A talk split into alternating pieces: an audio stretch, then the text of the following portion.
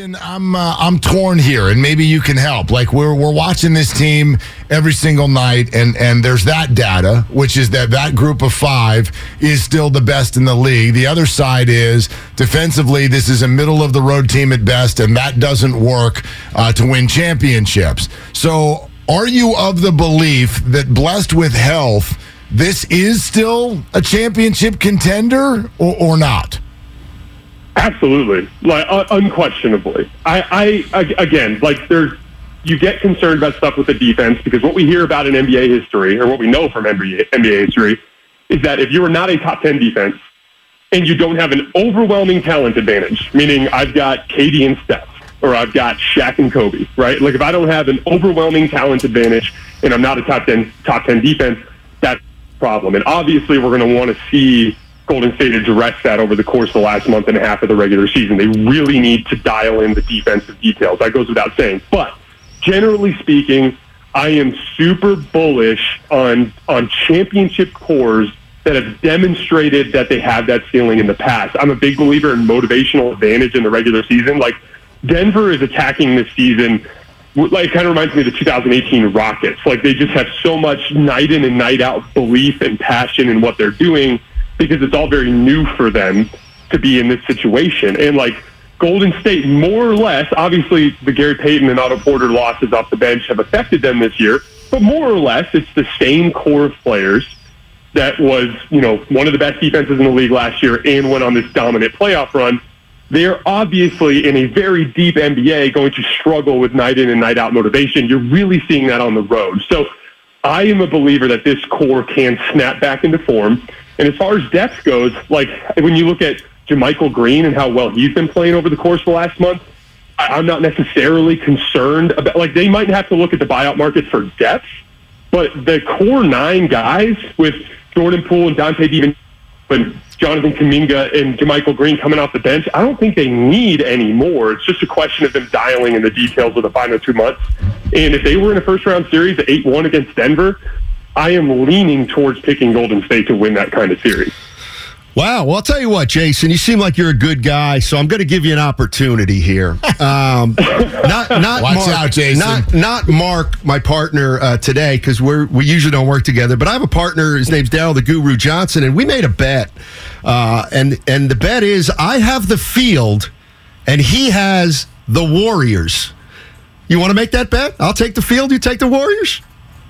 Oh man, I don't know if I go that far. right. So the the thing no, is, I'm messing. there's all these new wrinkles. There's all these new wrinkles in the West, right? Because like Phoenix is this new team on the scene, and they they have their own set of issues, but the top end talent is there. I don't know if you saw the Lakers last Thursday night with all their new. It was the first time we saw their new pieces with LeBron and AD. They looked pretty good. Obviously, they're going to have to show us a lot more. Uh, the Clippers, I'm not as worried about, but Denver and Phoenix and, and Golden State at the top, I kind of put them on the same tier. And so, with having two other teams on the same tier with them, I would hard I would have a hard time taking uh, them over the field.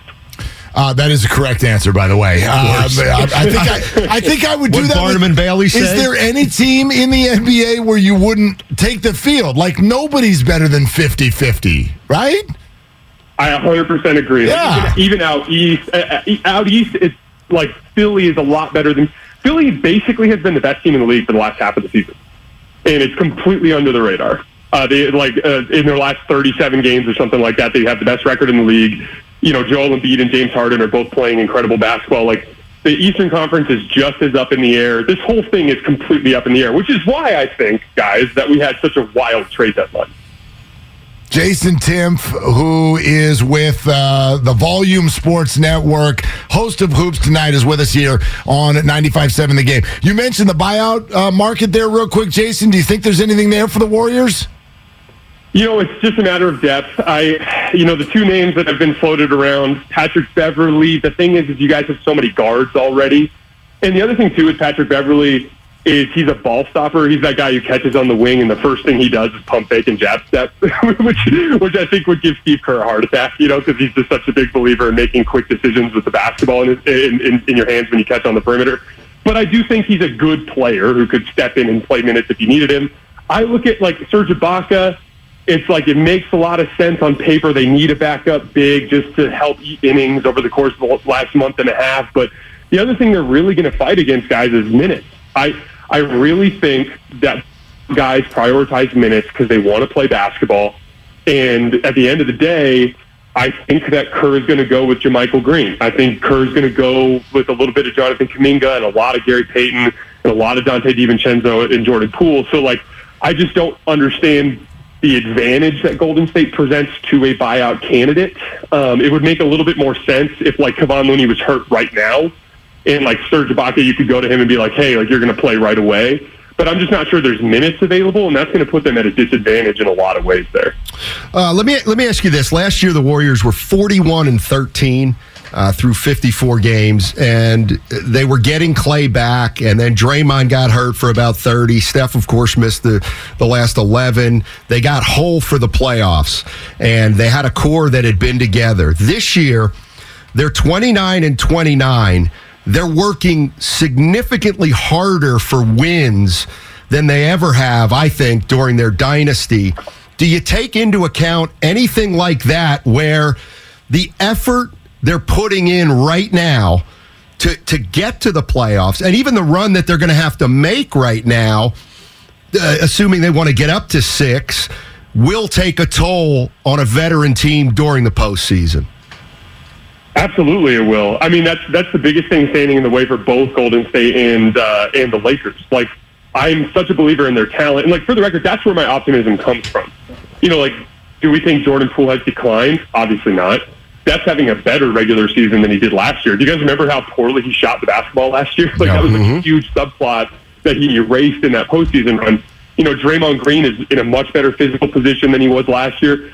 I, I think Klay Thompson's playing better regular season basketball than he did last year. So there's something in the synergy of all that, particularly like, like we talked about closing games, effort on the road, you know, bench depth that have caused problems. But I don't see anything in the personnel that has led me to believe that that group has declined. So that pushes me to thinking they just need to lock in. But the aspect of that is a big question mark. You know, much more so for the Lakers because you know, Anthony Davis can barely play 15 games in a row without having an issue.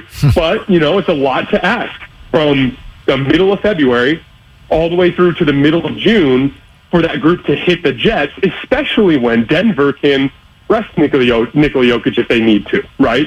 And Boston can, you know, be like, oh, we're just going to go into Milwaukee with four of our starters out, and we're still going to have a chance to win because we have all this depth, you know. And same thing, same thing goes for Milwaukee. Like it's just they're in this predicament now where they they are not afforded the luxury of being able to ease their way into the postseason, and that just adds a whole other. It'll make them tough in a first round series because they'll be so locked in on the details. But in terms of the four straight months of high level basketball they'll have to play, it just adds so much more room for something to go wrong. Uh, Jason, uh, real quick, that uh, All Star game, uh, uh, hot garbage, right? Like, what, what what do they do with this? I, I don't know what you do, to be honest with you, man. Like, I, I as a basketball purist, I find I find it like objectively unwatchable. Totally. Um, like, I'm a I'm as big a basketball fan as you'll find, and I did not watch the game last night. I watched, you know, maybe five minutes of it, and I was like, oh, it's one of these kinds of games. And then I turned it on at the end because I'm a huge believer in the Elam ending. I think the Elam ending is the future of basketball. I love the idea of winning basketball games by playing basketball instead of, hey, let's like foul and jack up a three real quick. I love the Elam ending, so I always tune back in there. And they weren't even playing defense for that. Right. I was like, oh man, we are we have we have lost we have lost the plot here. But I mean, at the end of the day, like what I would say to fans is they don't care, so you probably shouldn't care. Like don't don't set yourself up for disappointment by caring more than those players do. They clearly don't care about the game and it's headed quickly towards being the, the Pro Bowl, basically. Yep. Yeah, you said the exact same thing I did, which is if you don't care, why should we? And they looked bored as all get out yesterday, so that's what I did. I got out. yeah. You, brother. Yeah, yeah. Jason, hey, man, a whole lot of fun. Thank you for coming on. Anytime. I appreciate the invite, guys. All right, we'll do it again. That's Jason Timpf, Hoops Tonight, Volume Sports.